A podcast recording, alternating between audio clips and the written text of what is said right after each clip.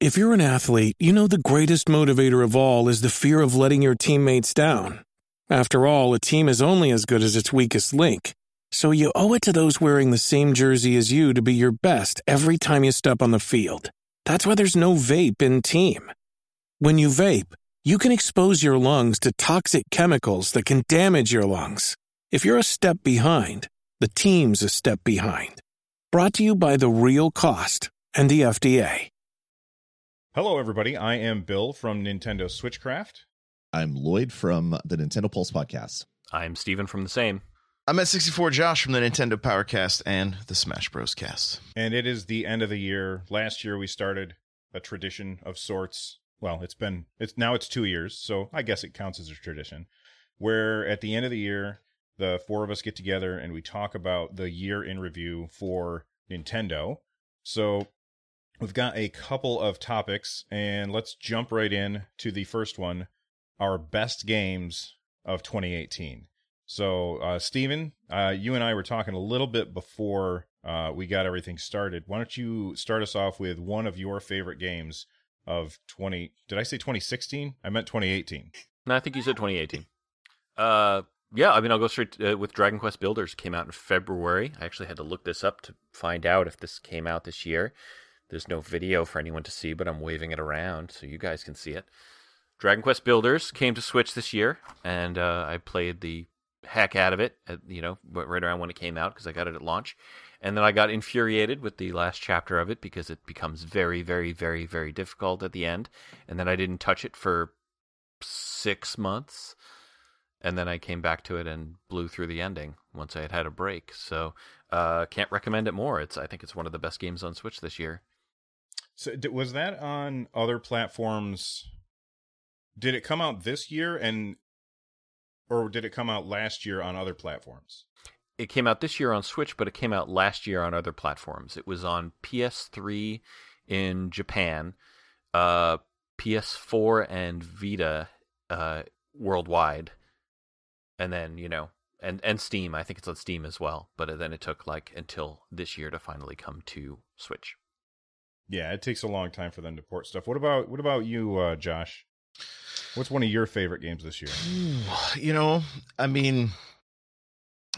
This year's been interesting for me because when Smash was announced, I started playing Smash 4 more than any other game. And so it's a little different. But I'm going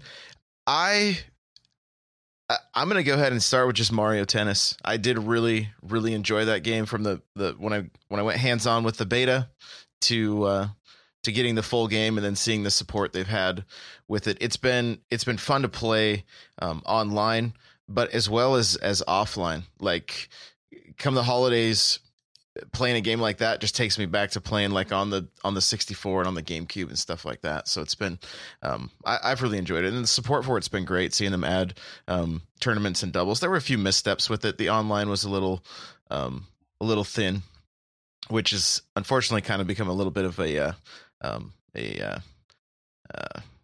seems to be par for the course with Nintendo this year, unfortunately.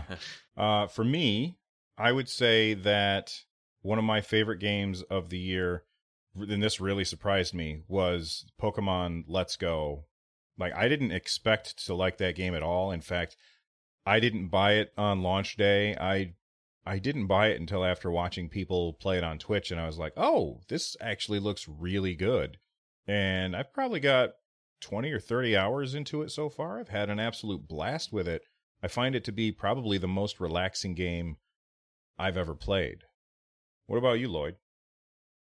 It's a tough one. There's so many games, I have a stack of games that have just come out in the last little bit, and it's these are all really fantastic games, but they're not necessarily all the best. I mean, obviously Smash and Let's Go Pikachu are fantastic games, but I think one of the games that I've played the most on the Switch, which is weird because it's only been out for a little while, is Diablo 3. And it's really weird saying that one of my favorite games of the year is a game that's been out for 6 years or something. I think it first shipped on the Atari 2600, if I remember correctly, or something yes. like that. Back then it was called Adventure. Yeah. Right. I've played so much Diablo. I've put hundreds and hundreds of hours on all the other platforms, and to play another probably nearing 100 hours on the Switch, just shows how not only how awesome the game is, but also how awesome the platform is that you're playing these games again, where you can take an old game that you've played so much and it just gets reinvented just by having it portable and be able to take it wherever you are. So yeah, Diablo 3 has been just a really happy surprise that I was able to get back in and play through Diablo and really get further than I ever did on any of the other platforms. Like I'm like Paragon stupid number, where I didn't really reach that on any of the other platforms. Paragon awesome. Stupid number. I like that. Yeah, Paragon, I think I'm like 240, 220 something. Oh my god. Which is nuts. I got to 200 at the end of PS4. I played mainly with my wife co-op and that's like through hundreds and hundreds and hundreds of hours. I got to Paragon 200 and I only know that because I filled up all of the bars. There's 450s that you can basically fill up on each of the stats. So that's 200 points.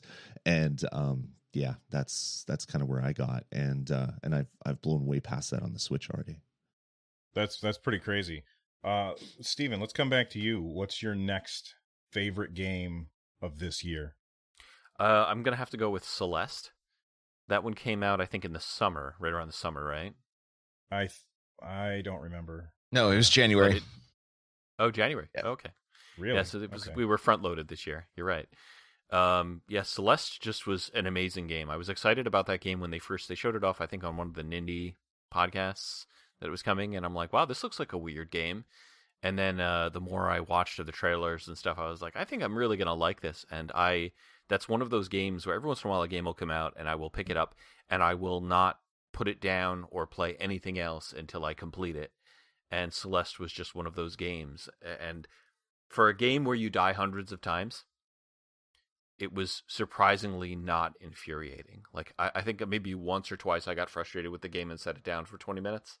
But never to the point where I was like, controller throwingly frustrated, which happened to me actually a lot in Dragon Quest Builders, that kind of controller throwing frustration. And it's because the penalty for dying in that game is just negligible. In the worst situation, if you die like towards the end of a boss fight, you lose about 30 seconds of work. But in most situations, you lose about 4 seconds of work. And it's like you die and then you have an instant respawn, like usually on the exact same screen. And you can just learn a tiny, tiny bit at a time, and you don't feel stupid or like you've wasted time when you die. And just a brilliant game with some really fun writing, really cute, relatable, fun characters. Can't recommend it enough. And Limited Run has a physical edition coming out at the beginning of next year, or going up for order at the beginning of next year. I think January 1st or something. I believe that was the one that's going up then. So I'm looking forward to getting a physical copy of Celeste when that comes out. I've heard a lot of people recommend Celeste, and I've watched gameplay, and every time I've watched gameplay, I've said, nope, I'm not interested. It looks too hard. I'm going to die. I'm going to die over and over, and I'm going to get mad. But nobody has ever said the point that you made where the penalty for death is almost inconsequential. And so it's possible that you may have convinced me to check out Celeste, which is a game I've heard a million great things about, but always avoided because that kind of game drives me mad. Yeah. Yeah, and when I was playing it, my fiance was watching for most of the time, and she was constantly asking me questions like, oh my god, how can you play this game? This would drive me crazy. It looks so hard. And it's like, well, it's definitely challenging, but like we were just saying, that the penalty for death is so low that it doesn't really matter, It's important that it's there because otherwise the game would be, just like way too easy, but the fact that like you're only losing a couple of seconds worth of work and you can see your progress so much. And then it's got, if you want it to be easier, of course, there's all the assist modes in it, but it's just a really, really fun game. Awesome. Definitely. Josh, it looks harder than it is. It looks harder than it is. That's very good. Josh, what's next on yours? I hope this one counts because it came out late last year, but it was Xenoblade Chronicles 2. No, that doesn't count. I didn't finish it until January, so Well, this is our 2018. I chose Diablo. That's the game that's about 17 decades old, so it's okay. It's okay. It's just your favorite game came out last year on other platforms too. So yeah. So I mean, I couldn't put that one down, and I don't play JRPGs. The only other JRPG I had completed before that was Pokemon Yellow. That was it. Like, did you pick up Torna? I did. And then I've been too busy. I want to no life that, and I just have not. I committed to Smash just too much, and so I haven't been able to. I've played a little bit of it, but that game, like the story was great. When I first started playing and you didn't control the attacks, I was like, I'm gonna hate this. Like, I'm not gonna like this. I want to be in control. I want to hit the A button to swing the sword. And it wasn't until like hours and hours and hours into this thing that I even like understood how to like create orbs and then go in and do like those massive attacks. I had no clue. I was clueless on all of this. Like, literally my chat would help me along. They're like, why aren't you making orbs? I'm like, I don't even know what you're saying right now. Because a lot of times if there's too much text, I'll just skip it. I'm like, I can't do this anymore. This tutorial's driving me crazy. I just want to play. And so I was basically doing it wrong. Right. And then I would get stuck. If I got stuck on a boss, I would just go grind. So I would be like 20 levels higher than I needed to be for most things, just so I could get through it. And then once I learned how to do it, I really just lost myself in that game and really, really, really enjoyed it. And so, I mean, I hope we see more games like it. I would like to see the first two, or at least the one on the Wii and the one on the Wii U ported over to the Switch. I know they're different. They're not the same, but some people say they like the first game better as far as story goes. So, I did pick it up on the 3DS, but I'd still rather be able to play it on the Switch, honestly. Oh yeah. Yeah. I played it on the 3DS, and the graphics, the screen is just so muddy that it, like, sometimes I couldn't tell what I was looking at. It was very frustrating. I did not enjoy playing that game on the 3DS. And plus, I like the combat of the newest one much better. It makes much more sense to me. I found the combat of the first one to be very, like, what the hell is going on? I didn't understand it. Gotcha. I never got my head around it. It was really complex. Lloyd, what do you think, man? I have to go with Josh too. That Xenoblade was such a fantastic game. I was upset that I didn't play it last year, because it didn't land up on my game of the year for last year, because it was a fantastic game. Loved every minute of it. So that's a good choice there, Josh. For me, another one of my favorites would have to be another RPG that I played, even though I haven't finished it. I got to a point in the story where I just went, I think I'm good. And that is Octopath Traveler, a game that I didn't think that I was going to like much, and saw all the hype during all the Nintendo Directs about, and I'm like, okay, this looks cool. And also from me, mostly. And mostly from Steven. And I'm like, it looks cool, but I don't know if this is going to be a really fun game that I'm going to enjoy. And then I jumped into it, and it is everything that I loved from the Super Nintendo era of RPGs. And Steven, it's flying in like a spaceship on his camera. I absolutely fell in love with the story, with the fact that there are 8 different stories that originally you think that they're all separate and that's it. And it's just these 8 disparate things that you're going to be doing in the game. Then you find out that they kind of are intermingled and tied together somewhat, not directly. It's not like one cohesive story, but there's little bits that are tying everything together. And I just had so much fun playing through that game. Again, still haven't beaten it. So I don't know if that disqualifies it, but I haven't beaten any games this year. Okay. So then I feel okay then. I'm okay. But I just had so much fun. Oh, there you go. I didn't even beat Kirby. That one could beat itself, though. Oh, that's phrasing. This is a family show. Sorry. Pardon. But yeah, Octopath Traveler, right up there. One of my favorite games that I played this year.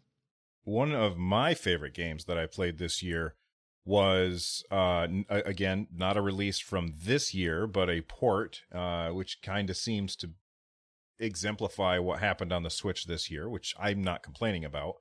That would be Monster Hunter Generations Ultimate. I had never played a Monster Hunter game before Monster Hunter World came to the PS4, and I played that, and the way that they kind of dumbed it down for that version of the game made it more palatable to me, because I had played the demos of the other ones before, and so I really enjoyed that. And then, you know, I wanted to be able to play Monster Hunter on my Switch because I heard very good things about this one, but I was very scared because I'd heard that this is a lot more like the older ones. But I feel like what I had learned in the PS4 version helped me apply it to the Nintendo Switch version, and I had an absolute blast playing that game. And I think that because each weapon plays incredibly different from all the other weapons, if you don't pick the right weapon for you, you can find that game to be awful. And I was trying to play with like the great sword, and it didn't work out. I tried with the bow, and that didn't work out. And then finally I landed on the sword and shield, the charge blade. I ended up landing on the charge blade, and I had so much fun playing that game with the charge blade. Again, I didn't finish it because there's just too much to play for me to finish games, I guess. But I had so much fun. Did any of you guys play Monster Hunter Gen Ultimate? Loved it. Actually, loved it. Go ahead, John. Really, really. I actually, while we were on vacation, my son and I, on our 2DS, new 2DS XLs, we just went to town. We had already had Generations, and it had kind of started collecting dust. And then I was like, hey, this is coming out. You know, we're going to be able to transfer our saves over. And so we ended up putting like, I don't know, 40 some hours into it while we were on vacation. And then, got up to a pretty decent HR, and then transferred it over, and was able to help people in the community that just, you know, were just starting out. And so we could just go in and kind of dominate, which is, to me, that's one of the I don't really enjoy the grind all that much of getting up to that point. So once I was like, okay, I'm at this point, and then I can just help other people by killing stuff really quick. That's where I had the most fun with that game. Mm-hmm. Lloyd, you were going to say something? Yeah, I was going to say, I almost picked it up, basically because you were enjoying it, Bill. And you're the reason why I picked up the PlayStation 4 version, because I saw you playing it and loving it. And I'm like, okay, I've not liked Monster Hunter ever. I've never liked this game. I should like it. Everything about the game screams, you will love this game. Jumped into PlayStation 4, picked it up, downloaded it, put it in, played about 5 hours and said, yep, I should have skipped this one. So and I almost did it again with the Switch version. So you're watching you stream is very tough on my wallet, I guess is what I'm saying. There you go. Nobody watch me stream. That'd be a bad thing for you. Monster Hunter 3 actually was the reason I purchased a second Wii U, so that my son and I could play online together. Like, he was just way into it. So I was like, yeah, let's keep it. Let's do it. Yeah. They do need to do a better job teaching how to play, because they do not teach you anything in that game. I learned everything that I know about playing Monster Hunter from watching YouTube videos, which is a stupid thing to have to do. No, I bought it for my uncle over Thanksgiving, and I'm like, have you got any further? He's like, well, I did everything I could do, and now I don't know what to do. I'm like, is there anybody with a red bubble above their head, speech bubble above their head? If you go and talk to them, he's like, I'll check. So, you know, we'll be diving back in this Christmas. So it'll be fun. Awesome. Steven, you got a third one? I do. It's my third one is Octopath Traveler. I don't know if you've heard of it. Nobody here has discussed it yet. There's been no conversation about the game at all this year either. This is a little indie gem that was it was ported to the Switch from wherever they developed it. Octopath Traveler, obviously a giant Square Enix game, Tokyo RPG Factory, I think, made it, right? And they and Nintendo published it for them, in, at least in North America. Crazy good game. I had a very similar experience to it, to what Lloyd had and what I think most people who played this game had, because you have four chapters and you have 8 characters, so there's 32 story beats to hit. And then there's like this concealed finale at the very end that you can kind of poke your way into, which turns into a boss rush of all the big bosses of the game. You know, the final bosses for each of the 8 characters. So you blast through superpowered versions of those 8 bosses end on end without a break, and then you fight a incredibly powerful godlike final boss. And if you lose to any of those bosses, and of course you will, you lose all of that progress and have to go all the way back to the last time you were able to save, which was before starting that final story path through all those bosses. So when I learned about that, I said, okay, I'm going to be finishing the stories for these 8 characters, the 4 chapters, and then I'm going to stop playing this game. Instead, what I ended up doing was running around and doing side quests, because there's like side bosses and things like that, and some of which I never managed to quite complete because the bosses were ridiculous. But I loved Octopath Traveler and the time I spent in it. I think I must have spent more than 100 hours in it, just doing all the things that I wanted to do, and I loved grinding at it. I loved going through and fighting the enemies and exposing all of their various weaknesses. And the only complaint that I would have, it didn't even really occur to me while I was playing it, and I saw it in some criticism afterwards, and I was like, you know, they have a good point. And that was that they made the game so modular to the point where you could actually grab one character, never find any of the other 7, and then probably, you know, theoretically you could play through that one character's all 4 of their chapters and never touch any of the other characters. As a result of them designing it in such a modular way, there was a lot lacking in terms of story interaction between the characters. So you had conversation that would pop up when you go to the inns or whatever, and you could talk to the other people, and they would just, the sprites would pop up and they'd have silly conversations back and forth. But you didn't have anything where their actual stories, their actual story quests involved interacting between them. It was always, okay, I'm starting a story quest. Not only is everybody else not involved in the story, but in the cutscenes, they actually vanish. So I didn't really realize quite how disconnected that was while playing, and I think that was something that they could have done better. But outside of that, and like, you know, of course, the ridiculous endgame stuff that I didn't even dare approach, really enjoyed it a lot. That endgame stuff actually reminded me of what they did with Bravely Default, with the first one, how they kind of made like this looping finale. They're like, okay, we don't think this game is long enough, so let's make them do the same thing over and over and over and over again, to the point where even the characters in the game, the voiced actors, are saying, why are we doing this over and over again? So same development house as well, I believe.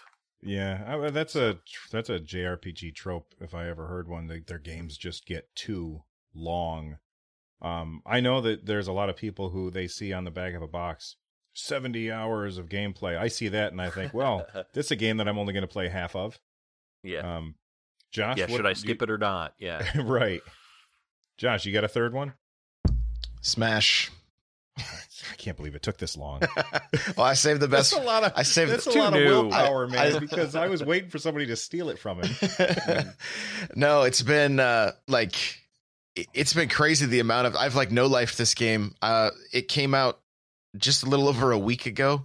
I've had multiple 10+ hour streams of just playing Smash. Wow. And I'm so like, it's been crazy, right? The game got announced. I jumped into Smash 4 so I could actually learn to play the game. Like, I've only played it casually prior to that.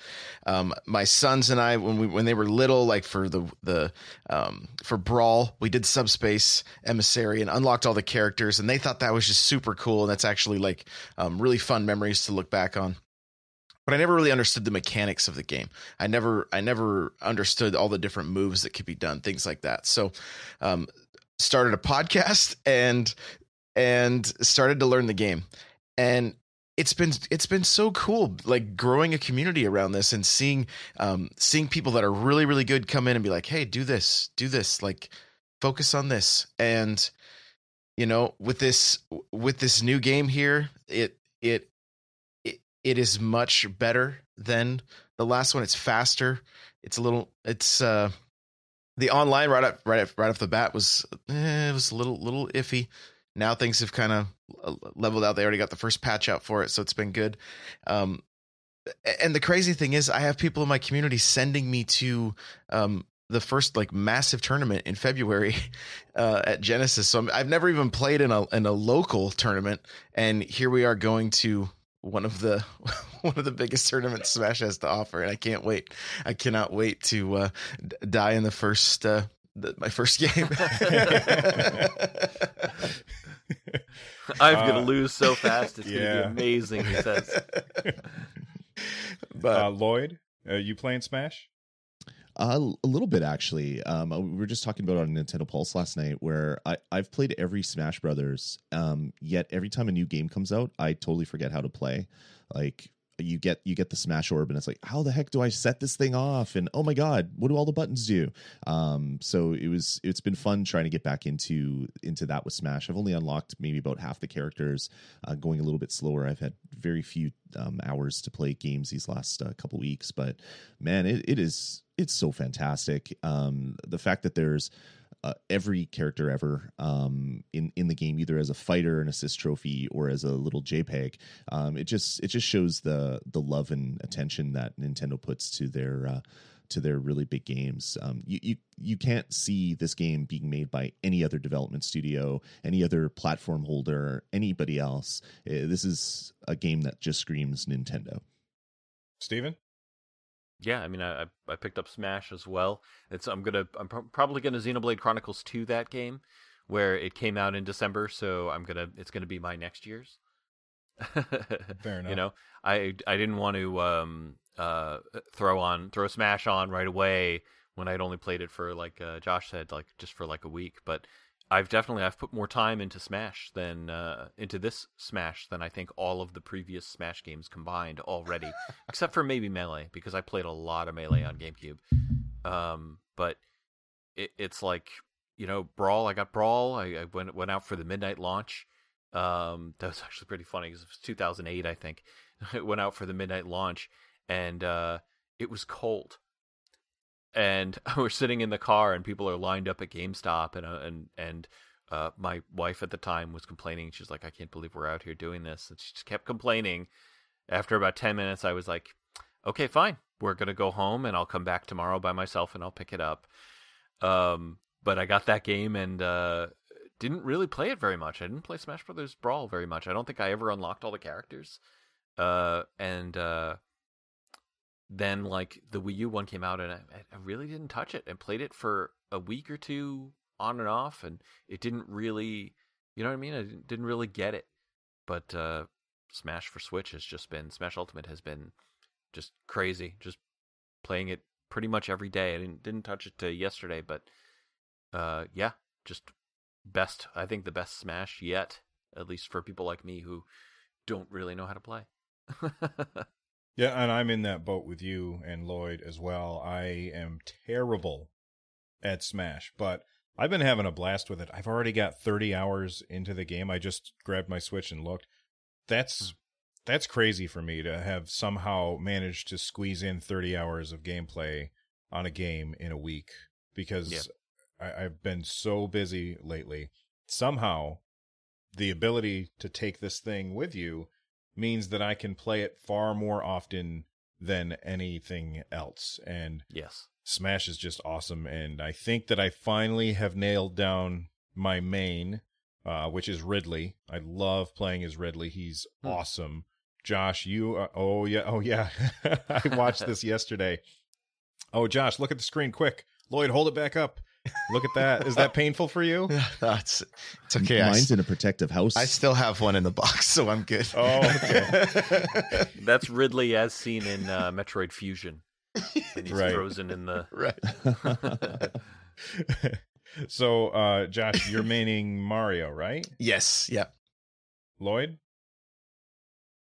I'm meaning whatever character I choose at random, and I suck equally as bad with all of them. There you go. Steven?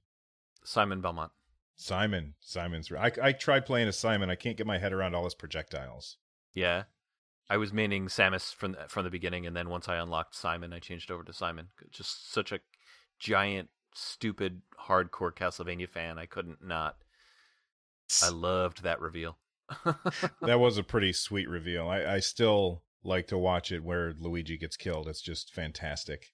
Oh, it's very satisfying. You're like, finally. Wow. All right. Wow. This took such a turn. He's my favorite. He's probably my favorite, like, Mario universe character, Luigi, but it was still so satisfying to watch him get his ass kicked. Pardon my English. It's a family show. Kirby's beaten everybody. Lloyd, do you have a third one? I do. Is third the last one? Because it's going to make it really hard what I'm going to choose. Is that third and final, or are we going to do number four? Well, we can do a fourth one if you want. I don't have a fourth one. Neither do I. Okay. Well, then I'll kind of throw them together. Kind of my third is this game here, which is Starlink Battle for Atlas, which is secretly the best Star Fox game that has ever been made, even though it's not a Star Fox game. Played so much of this. It's super grindy, which, because it's an Ubisoft game, that's kind of what they do. So had a lot of fun with this one. The fact that I now have an R-Wing with ridiculous weapons on it, which I should really just take off if I'm going to be storing it and displaying it. I have an R-Wing now in my house, which is pretty cool. I like that. But for real, what my number three is, since we only can have three, Yoku's Island Express. This is a game that I thought was going to be dumb. I thought it was going to be kiddie, and it kind of is, but in the best possible way. This is they're calling it a Pinballvania, so it's a Metroidvania with pinball mechanics. The best part of this game, the best part of this game, which is why I've recommended it to so many people with kids, is there's no possible way to die in this game. You can't die. So the annoyance factor from getting hot to a high perch and then dying and have to start over isn't there. You just get the joy of watching your pinball careen down from the top of the stage all the way to the bottom. So I know a lot of my friends that have kids, they've picked it up, and their kids have absolutely loved this game. So yeah, it's an RPG. You're a little dung beetle that's attached to pinball. It's probably not, but we'll go with pinball. And you basically get around the stage with bumpers and flippers and all these things. And it's not an overly long game, but I had a stupid grin on my face from basically right when the game started to when I beat it. And I beat it in a couple days. Like, I was just playing it, and that's all I could think of. So if you haven't picked it up yet, and you like pinball, and you like Metroidvanias, this shouldn't work, but it works so well, and yeah. I hope we get more Pinballvanias coming out, because my god, this game is so good.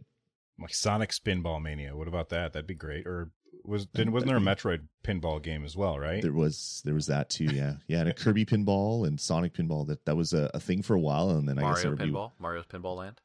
Oh, I forgot about that. Yeah, that's right. I never played that. Wow. Yeah, I think all these really bad games came out, and everybody said, "Yeah, we're not putting our mascot into a pinball game."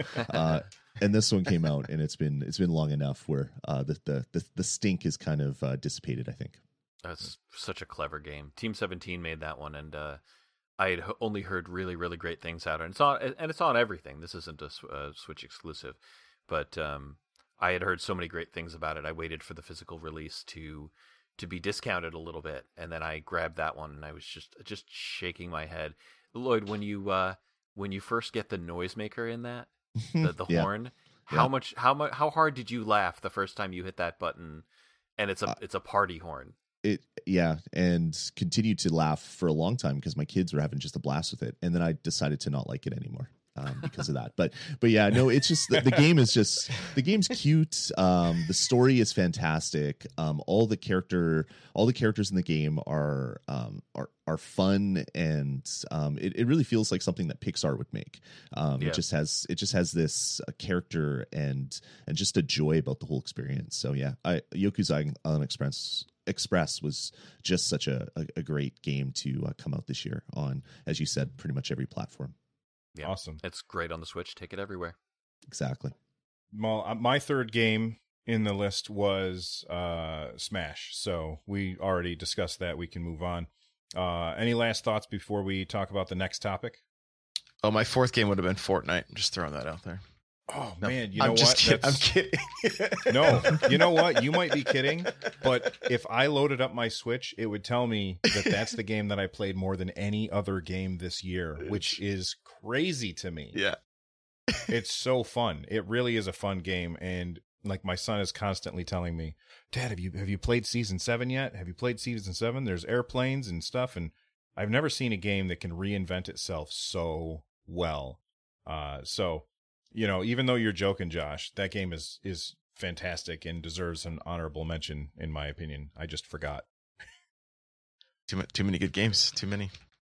Too many good games. Speaking of too many good games, we've got a lot of games coming out next year. So let's take a look at the confirmed, and I'm going to say confirmed in quotes here, 2019 exclusives. And you guys can hop in with your, like, what are you most excited for? So we've got Pokemon Gen 8, Animal Crossing, Yoshi's Crafted World, although has that really been confirmed for 2019? Because they just keep saying, we're making it.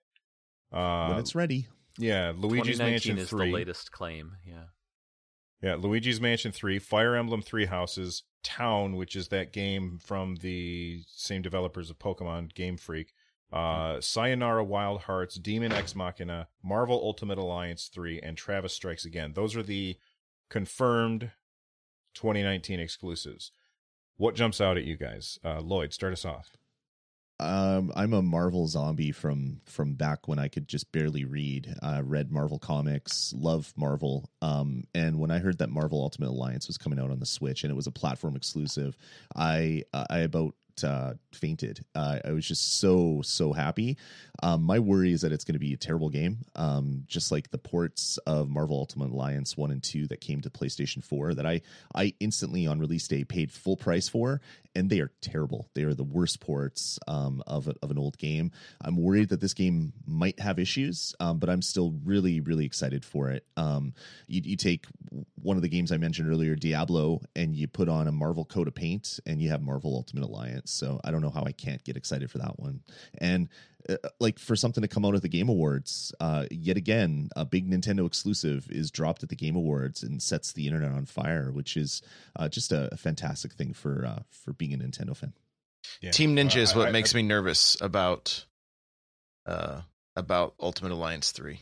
Sure. Did they make the other ones or not? No. I can't remember. No, they didn't. But they did Other M, and they've done some other games that are just not like they've had a few misses. But they've also had some other people have told me they've had some other games that weren't too bad. So it's kind of a mixed bag right now with them. But like the last Ninja Gaiden, like the one that was on Wii U 3, was terrible. Like it was just trash.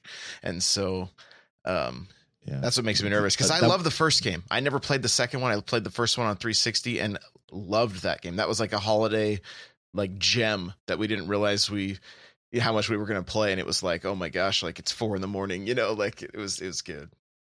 Fantastic couch co-op and those Marvel Ultimate Alliance so games. Good. It's the kind of thing that is perfect. I hate using this phrase, perfect for the Switch, because, you know, it comes with those two controllers. And my guess is you'll probably be able to play single Joy-Con. I think that looks great. Lloyd, Steven, what jumps out at you from this list? I'll add that I was also really surprised about the Marvel Ultimate Alliance 3 reveal. I was surprised enough that it's coming to Switch at all, but the fact that then they're now saying that it's going to be an exclusive for the Switch is like, really? How long? How long is that going to be an exclusive for? Are we talking 1 week, 2 weeks, 3 weeks? I thought Disney liked money. They'd want it on everything. Yeah, right. Yeah. And I know the Switch is like this runaway success, and it's huge, and I'm sure it will sell a bajillion copies, which is great for everyone involved, but I just don't expect it. You know, really didn't expect that. Mm-hmm. Of those ones that you mentioned, I think the one I'm most excited for has got to be Animal Crossing. And I try not to get that excited about upcoming games when I know nothing about them. I mean, all we got for that was a logo, right? Mm-hmm. They kind of Metroid Prime 4'd that one. But with what they did with New Leaf, when they said, okay, this game, this series is getting a little bit stagnant, let's have everybody in the company have a say on what goes into this game. Let's put, all of these voices in. Let's get a diverse range of voices in. It made what is easily, by far, inarguably the best Animal Crossing game ever. And I played well over 500 hours of Animal Crossing New Leaf on 3DS.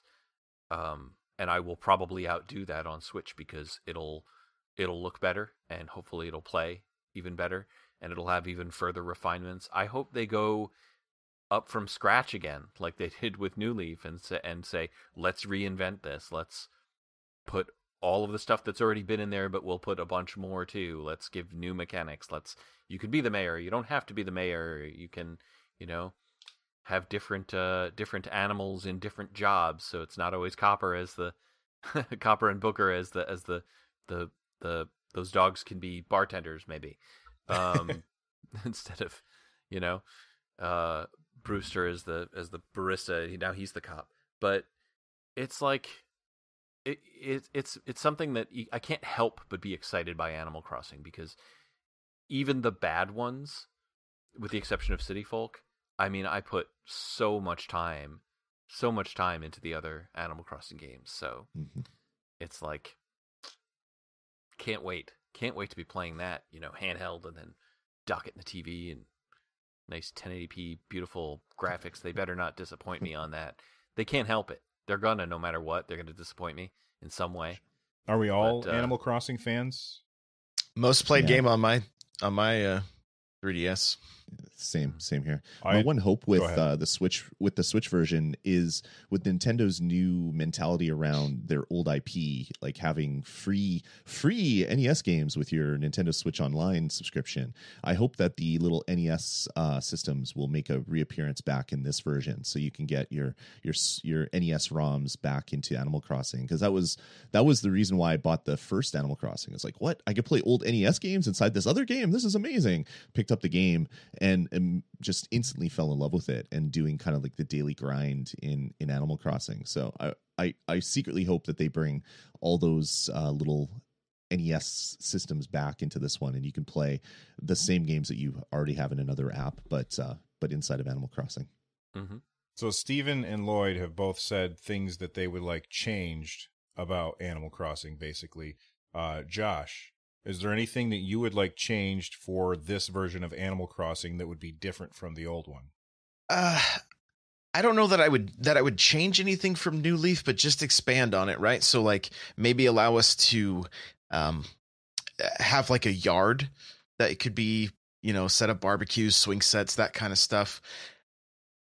I think with the, with the ability to play online, allowing your friends to like maybe come set up shop, like they've been, Pocket Camp is about camping. They put a campground in, like maybe I want to roll up in my RV and hang out at your place for a while and have, and help out. And maybe I can stay when I save, I can either start back at my house, or maybe I start up in your game. I don't know if that stuff's even feasible, but that's just kind of some of the stuff we've been chatting about. The thing that I'm probably just the most excited for is that my family gets so into this game. Like my three of my four kids all play this game. My wife has the New Leaf DS with all the white one with all the different cherry blossoms and all that stuff on it. Like this is It's a huge game for my household. So I'm really looking forward just to being able to it's not really couch co-op, but in a way it's going to be, because we'll all sit down with our Switches and put a movie on and just be like playing tag and that kind of stuff. And I loved what they added with New Leaf. Like they threw a Wii U into the game that allowed you to then play like Puzzle League or whatever. I think that was the DS, and then the Wii U game that they added was one of the terrible games from Amiibo Festival, so it was like whatever. But still, the fact that they were putting games in games again, I really like that. So I'm looking forward to it. if I could change one thing about Animal Crossing, and I have to point out that New Leaf was the first and only Animal Crossing game I've ever played. So okay. I'm completely blank slate on this. I can't stand the inventory management. It is such a chore. It's so much better now. Is it? How can it be worse than that? Oh, play the other games. Like I was back in the days of Diablo 1, where I've got to make sure that this I'm playing Tetris with my backpack or something. You want games in games? That's what the inventory management was. I just want them to fix that. Best example for you, Bill, is that in the GameCube, in the first one that came to the U.S., the GameCube one, fruit did not stack. Think about that for a moment. Oh my god! Yeah. Yeah, I would have thrown. So you could hold 15 pieces of fruit at a time if you didn't hold anything else. You also didn't have the quick swap. You know how you can push left and right on the D-pad on the 3DS one to switch between your tools. Mm-hmm. You couldn't do that. Had to open your push down to put your tool away, push up to take it out. Didn't have that. Yep. Half your time was spent in menus in the GameCube version, pretty much doing management and moving stuff around. So you would do things like you would fill your letter slots with envelopes, and you would stuff things into those envelopes just so that you could get them out of your inventory. And you can still do that with some things on the 3DS, like you can't put a fish in a letter, but you can. You know, I love that error message that comes up. You can't put a fish in a letter, but yeah, just about anything else you can stuff them in letters. But it was, man, you know, when I started playing New Leaf and I discovered entirely by accident that you can stack fruits of the same kind up to 9 in a slot, I was like, this is going to change the universe. This is unbelievable. And I think that after that, every other like obtuse little decision that they made that, you know, like, oh, now I'm going to open the gate. I want to open the gate to let people in. Okay, so you want to open the gate? Yes. Okay, so I'm going to open the gate for you, right? Yes. Okay, so you want me to just go and do that now? Yes, you can do that now. All right, well, I'm going to save your game first. Okay. All right, now I'm saving your game. Okay, so now I should open the gate? Yes. All right, I'm going to open the gate now. And then the gate opens, and you're like, everybody else went to bed. I don't want to play anymore. Yeah, that seems about right. Still got that, but that used to be worse. Well... hopefully they get Thanos to come in, like blow up their UI designers or something with a snap, and everything will be better. Yep. They've had long enough, right? Like, how long's it been? 2013? Yeah, I think 2012, 2013. It's been a long time, and the thing is, like, they kept teasing it with the Wii U. They gave us like this little like.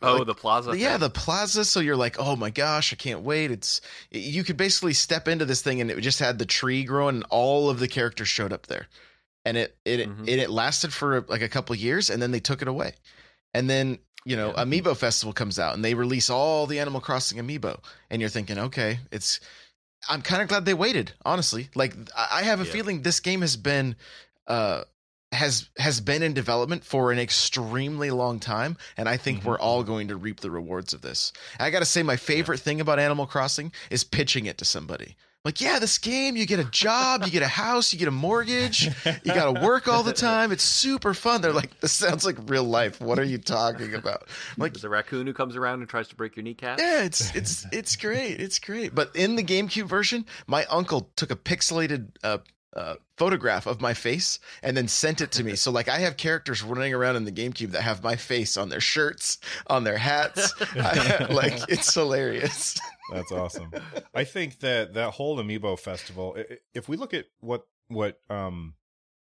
Game Freak and the Pokemon Company did this year with Pokemon Let's Go, where they're basically using the assets that they've developed for Pokemon Gen 8, and they released another game.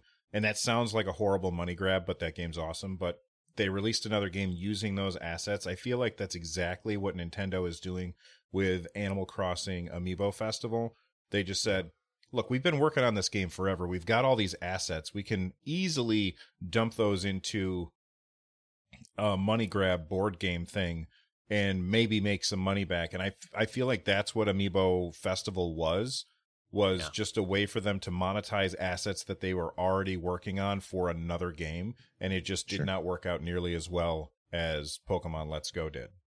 And the only good thing from that experiment was the Nooklings amiibo. That's the only thing that the only I don't know, silver lining to that really dark cloud is we got a Nooklings amiibo, and everything else can forget about it. I still think it's funny all those Animal Crossing amiibo they put out that like must have sold so poorly, or at least relative to how many they manufactured. I bought every one of those the day it came out for full price. I mean, whatever, 20% off on Amazon, whatever they were doing with amiibos at the time. Every one of them, and they're still sitting on my shelf, and now they can be had for like a nickel. Totally. I have two full sets, one opened and one not. And yeah, I was in a store last night that full of Animal Crossing amiibo, selling the 3-pack with KK Slider or whatever for $10. Mm-hmm. Yeah, nuts. Yeah, it's crazy. So we've talked about it for a while. I don't remember who brought up Animal Crossing. I believe it was me. Okay, so Josh, what from this list gets you most excited? Because we've already heard from Lloyd and Steven. I mean, it's gonna be Animal Crossing. That's definitely the one that I'm most excited for. But if I had to go with, let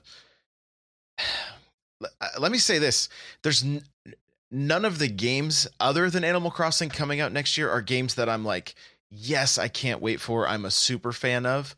But what I hope is that changes after I get to play some of those games. So like Fire Emblem games, I've never really gotten into. I'm really, really hoping to get into this next one, right? Luigi's Mansion, I think, is great. They're fun games to play through. I've only played the one on the DS, and I didn't even complete it, but I really liked what I played. And are we going to see Metroid? Are we going to see Bayonetta 3? We don't know. Nothing's confirmed, right? But if those two games came out, I would be way hyped. Yeah. Awesome. And I'm kind of with you. I think you guys have already talked about the ones. Well, I think I'm most excited for Pokemon Gen 8. If Pokemon Let's Go is any indication of how much fun I'll have with Pokemon on Switch, I think Gen 8 is pretty exciting for me. I'm not excited at all for Travis Strikes Again because I've never played any of those games.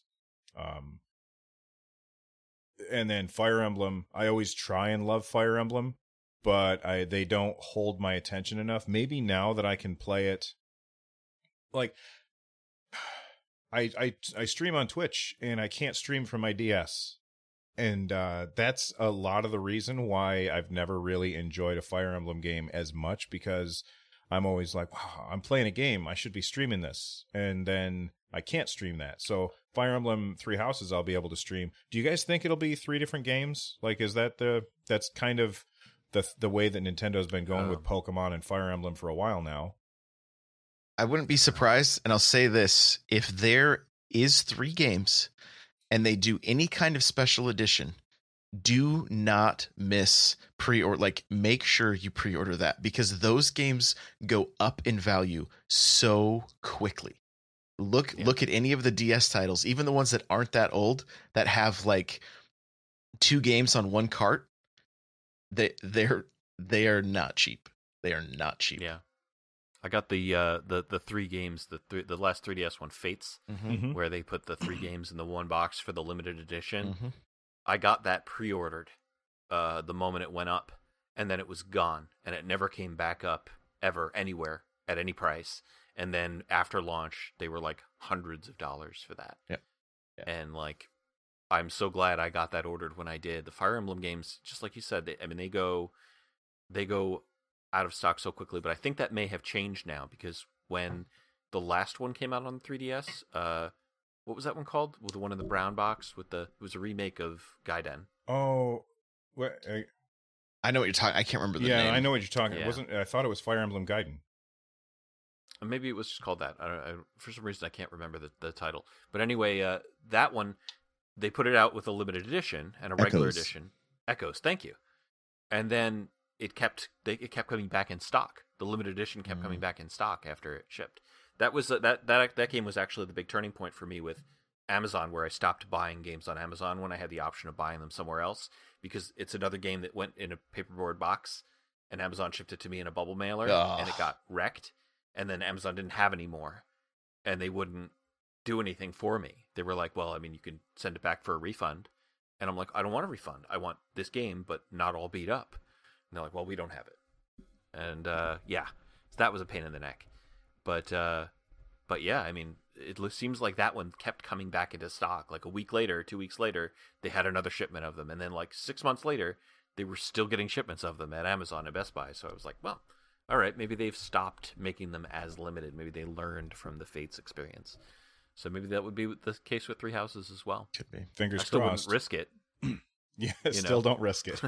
Yeah, but yeah. Nintendo's got us pretty well nailed down that we're so terrified that we won't be able to get something that we always buy stuff. I always buy the Fire Emblem games because I love them, but I am way behind. I've yet to finish a Fire Emblem game, and I have them all. Like every one of them, all the way back to the first GBA one. I've got them all. Typical JRPG. I've yet to finish one. 30,000 hours of gameplay. Mm-hmm. Yeah. I didn't read the tutorials in Awakening. So like, I don't want to do this. Say that again, Josh. Oh, I didn't read the tutorials in Awakening. So I'm literally stuck in an area where I can't walk through a wall. I'm like, I don't know how to open this stupid gate. You need to get a key. You need to kill somebody. They will drop a key. They're stuck on the other side of the wall. I'm trying to shoot arrows. Like, what's going on? So those are the confirmed exclusives. We've got a whole bunch of multi-platform and ports coming to the Switch as well. We've got Super Mario Brothers U Deluxe, which is really a combination of Super Mario Bros. U and Super Luigi U. All of the Final Fantasy games are coming to the Switch. We've got Dragon Quest 11, Dragon Quest Builders 2. I'm looking at you, Steven. Tales of Vesperia, Crash Team Racing, Team Sonic Racing, Mortal Kombat 11, Doom Eternal, Resident Evil 1, 4, and 0, and Ace Attorney Trilogy. Are any of these on your wish lists for next year? All of them. Mortal Kombat 11. Like, who would have predicted that that would be coming day and date with the other platform? Well, apparently day and date with the other platforms on the Nintendo Switch. Like, that blew me away almost as much as all the other announcements at the Game Awards that was coming to the Switch. It's just not a game that you'd expect on a Nintendo platform in the first place, just because third-party manufacturers are like, no one's gonna buy it on the Switch. But the fact that they are putting it out day and date, I mean, that surprised me. I mean, it's ultra violent and not family friendly and not a game that anybody listening to this should probably play if you're a kid. But the fact that it is coming on the Switch. The kids we turned out okay, just right? Went to try and find their copies of Mortal Kombat 11 because you said that. I shouldn't play that? Oh my gosh, I'm going to go play that. I mean, you should play it. It's a family friendly game that's wholesome. And it's like your parents love it. Your parents love it. It's your parents' favorite video game. But yeah, the fact that that's coming on the Switch just kind of blew my mind. Yeah. Steven? Yeah, you know, and that's I had forgotten about that already, but because I'm not a Mortal Kombat person really, but those games were always kind of a punchline. But yeah, very, very violent, entertaining trailer that was for that one, right? And I just learned today that I guess Crash Team Racing is coming to Switch as well. I thought that was a PS4 exclusive. Yeah, it's coming to I think all the platforms as well.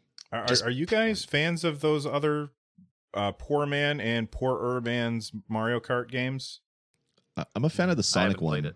Crash Team Racing. I own it twice on PlayStation 2, and one of them's unopened and the other one is unplayed. And I just got them in trades and bundle pickups and things like that. So I own them and I've never really played them. So yeah, not a big fan of the Crash Bandicoot stuff, but the Sonic ones have been fantastic. The Sonic one on Wii U was secretly the best kart racer on the Wii U because it wasn't just a kart racer. So yeah. I think I played that one more than I won't say more than Mario Kart, but close to the same amount of time as I did play Mario Kart. Josh, are you going to be playing any of these games on Gamers in Karts Getting Interviewed? Well, I mean, I've got Hello Kitty Cruisers, so I mean, I had to buy that because I lost an evergreen title because I lost in tennis, and so I had to stream. I had to stream that, but I'm honestly not I love Mario Kart so much that it kind of ruined me. I'll try them. I'll give them a go, you know. And but I saw this morning there's a chance that Crash game is going to be delayed on the Switch and won't be releasing on the 21st. I think it was April 21st or something like that. So, but yeah, I mean, I'll give them a go, but I have secret hopes that we're going to see some kind of Mario Kart announcement next year. So that's really, well, we haven't seen any kind of DLC And I think we can look at numbers right now and go, unless there's a Mario Kart, a Mario game, or a Zelda game, nothing seems to like sell through the roof. Pokemon will be up there, right? Because it's always up there. And and Smash, I'm sure, is going to just crush some records. But I feel like personally, I want to see Nintendo do another year one like they did with the year one of the Switch. I want to see something of that magnitude happen again. I don't know if it's possible. I don't know. You don't think Animal Crossing does that? Because it sold bananas on the 3DS. Pokemon, Animal Crossing. I think they do Fire really Emblem. Well, but I don't know that they do as well as a Mario and Zelda. You know what I'm saying? Like, sure. I think for us who are fans, we're like, oh, it's amazing. But like, think about somebody that just got into the, like, got the Switch and they haven't played since GameCube or 64. Animal Crossing, unless they do some research about it, they're like, what is this? This is one of those titles that they would look at the shelf and go, I have no clue what this is. Even looking at the back of the box, they're like, get a house, get a mortgage, right? Yeah. The only reason I even tried that game is because I heard somebody gush about it on a podcast over and over again. I was like, okay, I'll finally try it. And then I was convinced. So you've got a pretty good point there. I don't think that they'll ever match the first year. Like, that's insane to me. But maybe we could talk about this a little bit. Mario Kart 9. What the hell do they add to Mario Kart to make it justify another number? I personally, for me, I would rather they just do DLC. Just send out new tracks and new characters and just keep adding on Mario Kart 8 Deluxe. But is there anything that you guys think that they could add to the game that would say, this is worth a $60 purchase again? To me, here's the part of the reason I think it's coming. I don't think the engine's changing, right? We've already seen 8 run really, really well. It looks gorgeous, right? It does. So why change the engine? We saw him do it with Galaxy on the Wii, right? 1 and 2, which was unheard of, really. And I think what we've seen with Smash Ultimate, if they launched 9 with every Mario Kart track that had the 8 retouch, you know, we're adding the gliders and adding the upside down and that kind of stuff, I would be more than happy with that, especially if it had a good battle mode and everything. Like, that seems like that's a ton of content right there. If it was every Mario Kart track, I'm so on board. I'd take my $60 driver, right now, including Donkey Kong Jr. Yeah, get it, make it Mario Kart Ultimate, right? That's I'm totally down. So and more maybe like throw a games as a service kind of thing, where maybe when the next, like, I've been talking about this for a while now. Make the next Mario Kart game Mario Kart Ultimate, and then when it comes out on the next version of whatever Nintendo console we end up with, you buy the game again, and all of the stuff that you buy that version of the game, and all of the stuff that you have done in the previous version gets moved forward. Mm-hmm. And they just keep snowballing on that over and over. Kind of like if I guess I don't have a good example, but you know, if I just moving from one computer to another, all Monster of my stuff Hunter goes with me. Monster Hunter Generations, yes, right? Exactly. Move from the DS to the Switch. The other thing that I think is a possibility is we get Ultimate, right? The Ultimate Mario Kart. It has all the tracks, all the characters that have ever been in Mario Kart. Now DLC is a Kirby DLC. You introduce Kirby, you introduce 4 Kirby tracks. You have a Samus DLC. You have a Star Fox DLC. You know, it just like it seems like there could be just endless opportunity there. And, you know, they've said they want to do games as a service. I think my gut feeling is I think we'll see Mario Kart sooner than later. May not be next year. That may be too soon, but I think we're still going to see something on the Switch. And if you buy the Kirby DLC, when you play it on the next Nintendo system, you have that DLC locked to your account so that you can keep playing it. Love it. That's how I look at it. What do you think, Lloyd? A couple thoughts on this one. I think that we shouldn't be getting Mario Kart 9. What they should be doing is just adding DLC finally to Mario Kart 8, because if we know anything about Nintendo, it's that they love to sell old games for full retail price, and if they can continue to sell Mario Kart, the actual Mario Kart game that's already in stores for the same price, retail price, and just bring out a bunch of DLC packs, like you said, Josh, the Kirby pack and the you name it, the Fire Emblem pack and the Earthbound pack. See Marth in a cart, I love it. Dude. Just swords, they add swords to the game, like stuff like that. I think that would be ultimately the best thing that they could do for Mario Kart instead of coming out with a whole new game. Personally, that's what I feel. But I think where they should be focusing is something new, like bring out Diddy Kong Racing again, like do something that isn't Mario Kart. Let Mario Kart exist as this game that everybody that owns a Switch is going to buy, and then come up with something new. F-Zero. Star Fox Grand Prix. Star Fox Grand Prix, yeah. Like I would much rather see a whole new racing battle, whatever game, as something new, and then them basically take the game that we already own, and probably haven't played as much as we should have, and just add more DLC to it. I would just personally, that's what I would love to see. Steven? How much money do you think F-Zero GX lost for Nintendo? It must have been an astounding amount of money based on how they've looked at that franchise since. They didn't even develop that game. They just published it. Totally. You know, that was because that was Sega Amusement Vision. But it was so good. F-Zero GX is so good. I still like playing it today, even though I'm terrible at it. Kind of like Smash. Yeah. No, it's great. I wonder how much money they've made on like all these weird arcade things, like the F-Zero arcade and the Mario Kart arcade and all these other like arcade things. It's like, okay, we sell a game, we produce a game, we develop a game, we publish a game, and it makes X, and we give the license to someone else like Namco to make an arcade thing, and we make X times 10. Let's just do that. It makes me wonder if that's what they're looking at for F-Zero. But I'd love to see another F-Zero game. That was we've so much fun in this house has been, well, not in this house because F-Zero is old, but in the other houses, so much fun playing F-Zero with my now wife, then girlfriend. Having a new one come out would be fantastic. Because then got, Fast Racing Neo. And that's that great. One just it, I bought that when it first came out because that was like one of the launch games for the Switch, and it just felt like this isn't F-Zero. Like that's felt like a PlayStation game.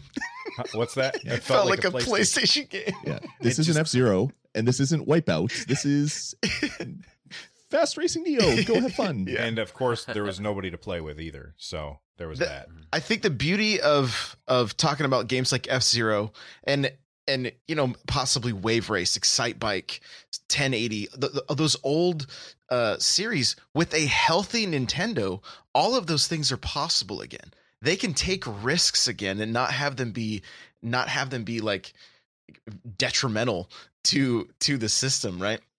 We need another Excite Bots is what we need. I want more super sandwiches in my racing game. I just want to see some of these, like, give us an extreme sports. I don't know that it would do that well. I don't think that's a hot thing anymore, right? That people would, but I know for us old timers, it's like, man, I'd love to play Excite Bike again. When I jump into, Wave Race 64, the Blue Storm on GameCube, the game's gorgeous. Yeah, so much fun. But, who's the main character in that? Who's, like, I don't know that kind of stuff, I don't know that it works anymore, right? Well, did anybody know who the main character was in F-Zero before Smash? Captain Falcon. No, but it had characters, right? There was story there. You know what I'm like? Whereas, like, you could just say, "Oh, we're making a Wave Race game or Wave Runner game. Cool. Let's jump on jet skis." Whereas, like, now it's like, wait a minute, I could play a game that has airplanes and I jump out of the sky and I have to collect loot and all, it's like there's so much stuff that younger generations are used to with games to say, hey, go race on a jet ski. They're like, what? That's a mini game in GTA. Yeah, what are you talking about? There'll be jet skis in Fortnite soon. So what do I need? Yeah. There will. All right. What do you guys think about the rumored about Metroid Prime 4? Do you think it's coming this year? Or I mean next year? Holiday. I think it's going to be a holiday 2019 release, and it's going to be it's going to come out a couple months after the trilogy, because we've already seen the box art for trilogy, or what people are saying is the box art for the Metroid Prime trilogy. So I think we'll get that at like maybe June, July, and then in November we'll get Metroid Prime 4. That's my happy little world, and I'm going to live in it until Nintendo proves me wrong. If we do get the Metroid Prime trilogy, the second and third ones were exclusively made with motion controls in mind. Am I correct in that? The third one. Second was on GameCube. Just the third one. Okay. Yeah. Do you guys think that, and I'll talk to you about it, Stephen. Do you think that Nintendo will change that, or will it be full-on motion control, or will it be, you know, you get to pick if you want to use motion control or a more traditional input method? Okay, well, I guess there's two different things here. Is which is Nintendo going to do, and which would I want Nintendo to do? Sure. But you asked which is Nintendo going to do. History told us that, like in the trilogy, when they put the trilogy out for Wii and they put it out for Wii U, the only option for playing those was with the Wii Remote and Nunchuck.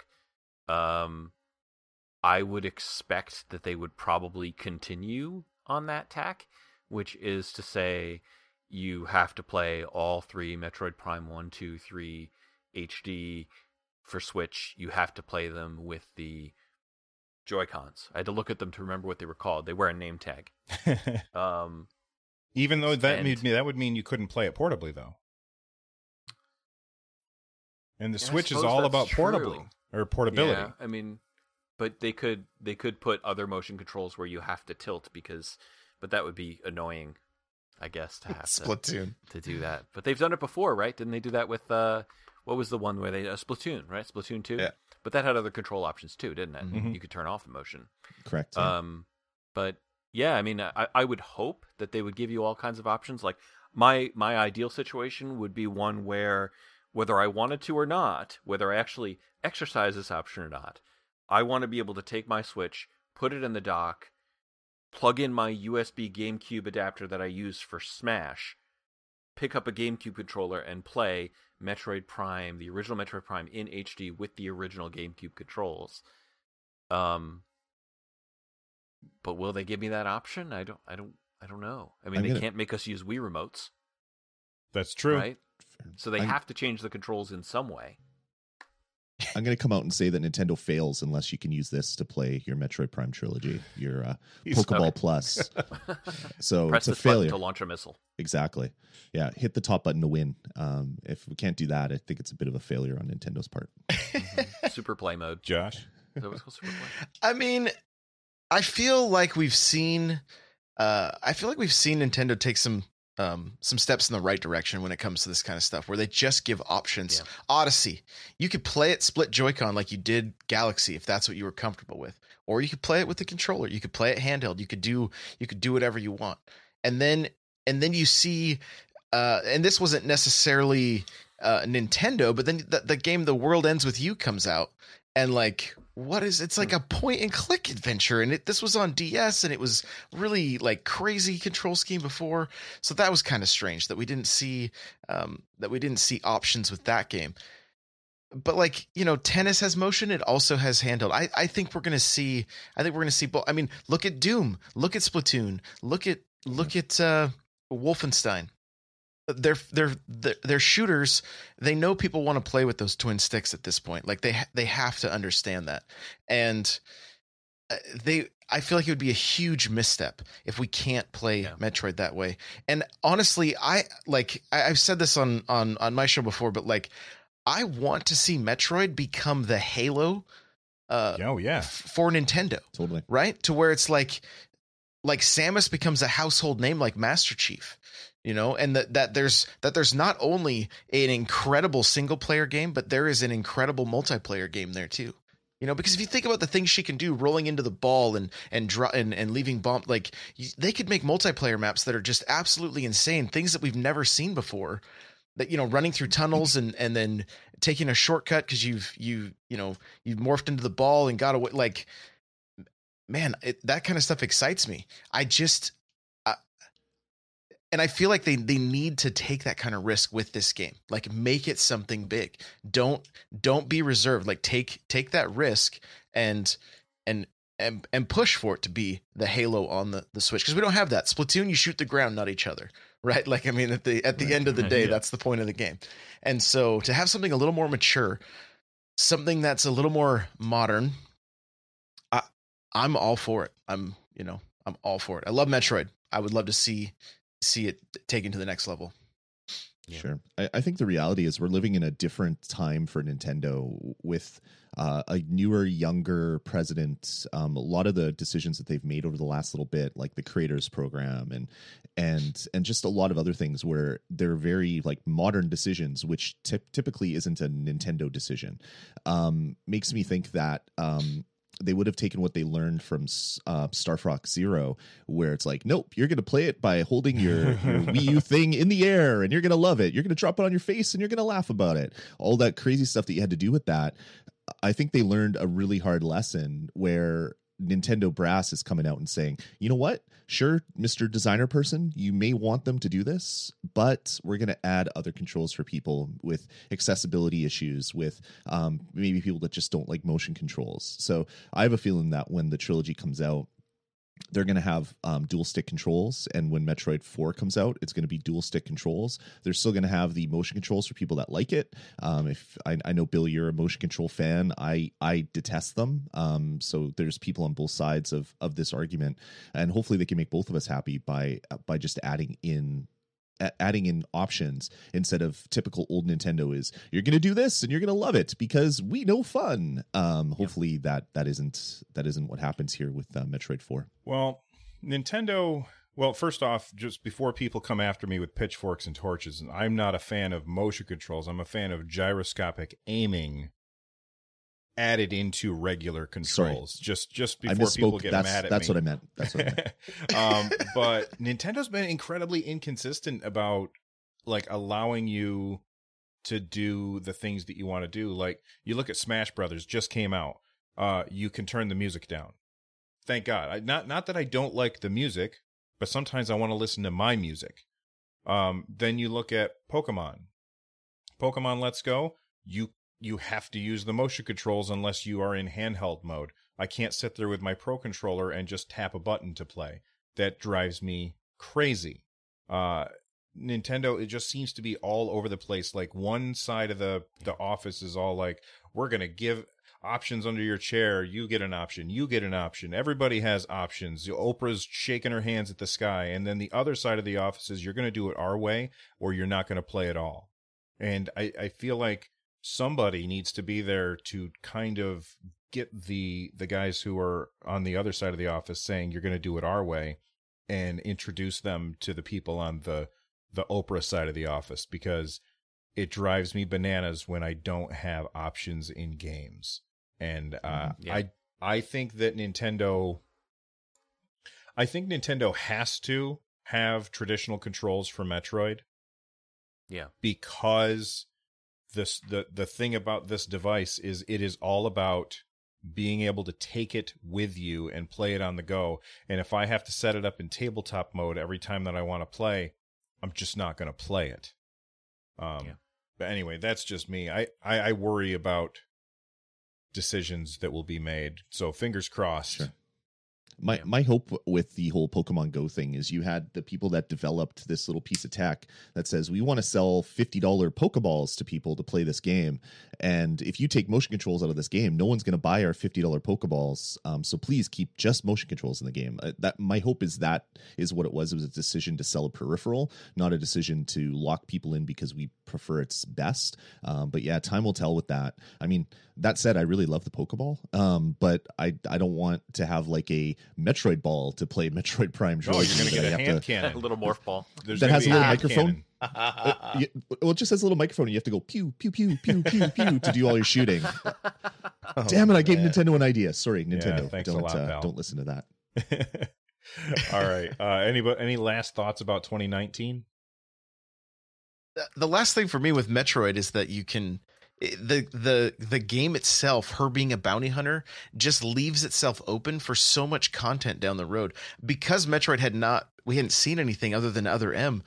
I had wanted, I'm like, my idea for that series was like, make it like a small indie title, you know, just going back to the 2D stuff that like $10 gets you the game, $5 each time a new bounty shows up, you know, and you go and do more missions and like, you know, or what, you know, whatever the price is, $2, whatever. But that game so leads itself to a games as a service because of the fact that she is a bounty hunter and she could just receive like, hey, here's your next mission. Here's your next mission. You know, I mean, Mr. Furukawa, current president of Nintendo, he did say when he was first, sworn in or whatever it is that they do, when he first took over for Mr. Kimishima, he specifically said, I would like to see us bring more DLC to our big titles.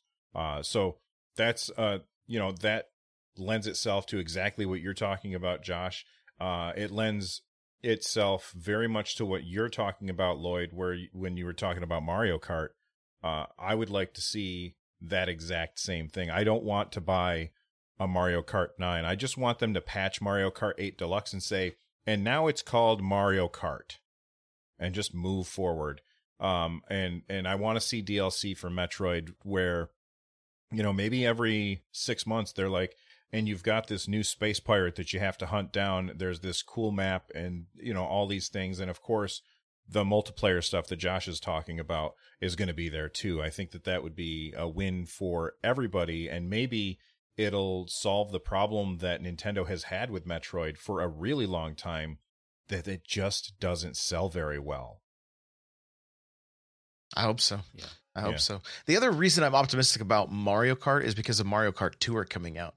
I feel like they would be amiss to not like keep a, you know, here's our mobile game. And then shortly after, kind of like they did with Animal Crossing, you know, but it could just be false hope. He looks so sad. You never know. Speaking of things that look sad, the next, I'm right here. I'm sorry. The next thing that I wanted to talk about is this the year that Nintendo finally killed the 3DS? If we look at their releases this year, they had Luigi's Mansion, Yokai Watch Blasters, Yokai Watch Blasters, the other version, WarioWare Gold, Captain Toad, Sushi Striker, Dylan's Dead Heat Breakers for some reason, and then Detective Pikachu. They really didn't launch a whole lot of stuff this year. And are we finally seeing the demise of the system that launched in 2011, for crying out loud? What do you think, Steven?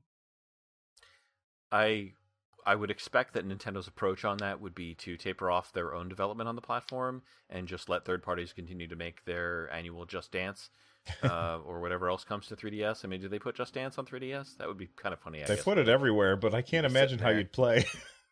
It'd be fantastic. Tilt thing going on. I want that now. It's all I've ever wanted. But it's all of my gaming career has been leading up to the moment where they put Just Dance on the original 3DS, the small one with the.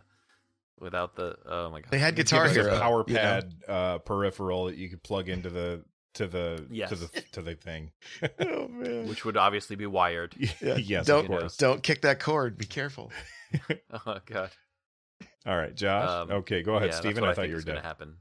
No, that's it. Just I think we're going to see an end to first party development on there, but you continue to see, you know, your annual third party releases and shovelware continue to pour out as long as the platform will sustain it. We still have isn't there another game that Nintendo has already announced that's coming next year? Is it Mario? I remember something from a direct, but I can't remember what it was. I do remember people complaining on Twitter, why is this on 3DS? Well, they say that of everything that comes on 3DS, but I do remember that recently. Did that Mario wasn't there a Mario RPG? Mario and Luigi or something like. Oh yeah, Bowser's Inside Story, yeah. Something like that. But did it release already, or is it coming out? I can't remember. I think it's coming next year. Still coming. I think so. Look, I'll be. I mean, Josh is single-handedly keeping this industry alive. By the way, I bought 4 DSs this holiday already. Like, wow, and. Bad Josh. Look, I'm having a newspaper. I'm having a hard time. Stop encouraging them. Rub his nose in his DS pile. I'm having a really hard time not buying the Mario Maker one because it looks so awesome, you know. But I mean, it's so perfect for kids to introduce them to this series. You know, we just got my niece one, and you know what it did? My daughters now and her are playing Mario Kart like religiously. Like it's crazy. They are so into this all of a sudden. And I love it. I love it. I think it's great. My other nieces and nephews, like they're like 3 and 6 years old, right? Like I'm not going to put a Switch in their hand, but they come over, they play Switch, the Mario Kart, being able to have assist, you know, drive assist and acceleration assist, that kind of stuff. They'll sit and play that for hours. So I'm like, this is a perfect system. It comes with Mario Kart loaded on it. I mean, I think Reggie recently talked about the fact that like they're going to keep supporting this thing because it sits in that like, look, $79 for a console that they're still making a profit on. And the profit probably only goes up each year because to manufacture those parts only has to go down, I would assume. Mm-hmm. Like personally, I think it's great. If they want to revamp it and get another console in that place, do the 4DS or whatever. Like fine, but I think it would be a little bit redundant. We're going to put an HD screen on a DS and then split the handheld market between the two systems. I don't think so. I think it makes the most sense to keep this as more of a dumbed down thing. Don't put anything super stellar on it. They already have a stellar library of like, you know, if you look at that library, it's insane. And if somebody's it's the best just library in gaming. It's unreal. It's unreal. And so if you have a kid that's getting into this system for the first time, they have so many games that they can get at. I mean, most of the games, the first party games, other than Mario Kart, Nintendo, please lower the price, are $20. $20 for Animal Crossing. You know what I got last night on sale? Super Mario 3D Land for $7.99. Like that's an awesome game. Yeah, for that price, fantastic. I couldn't I can't pass this up. That'll go for my nephew, you know. How does that play on a 2DS though? Because there's a lot of stuff where like being able to see it in 3D changes, like makes the game better. Personally, I'd never really turned the 3D on for that game. I played it mostly 2D the entire time. Oh, okay. So, you know, but that's just, there's very few games I turned the 3D on. I think Luigi's Mansion was one of them that I played with the 3D on, and Metroid Return of Samus. I played that with some 3D, but other than that, I mainly play 2D. Lloyd, so, did Josh's impassioned argument convince you?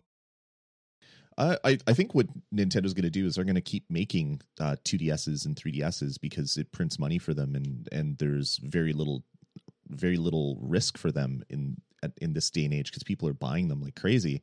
When you buy a kid a DS, whether it's 2DS, 3DS, they have 14 years worth of gaming library that they can play. They can play from the original DS all the way up to the 3DS stuff. And it's huge. But I do think Nintendo is going to stop really focusing development on it. And like the biggest example of why this is going to happen is the next Pokemon is coming on the Switch. And if the 3DS was really still going to be something that Nintendo was going to focus on, the next Pokemon would be on the DS platform. It's not even on both, right? It's on just the Switch. Like the DS, the 3DS could not handle the assets that we have in Pokemon Let's Go. They're just too high res. Exactly. Yeah, and it goes back to when the 3DS came out and Nintendo's like, oh no, we have three pillars of development, and they're saying this because the 3DS was not the biggest seller when it first came out, and it's like, no, we have the DS and we have the Wii and we're doing fine, but the 3DS is new and the DS isn't going away. And I think they even did that the three pillar argument back when the DS first came out, saying, no, we still have the Game Boy Advance and we have the DS and we have the whatever GameCube or whatever it was back then. I think Nintendo is very good at hedging their bets. So when they released the Switch, they expected a Wii U stinker, and they were pleasantly surprised that it was one of their best sellers in recent memory. So I think a lot of the development decisions that were made, since games do take years and years to develop, was like, okay, if the Switch is going to suck, we're going to come up with all this great software for the 3DS so that we can still have this cash cow coming in while we work on whatever the next big thing is.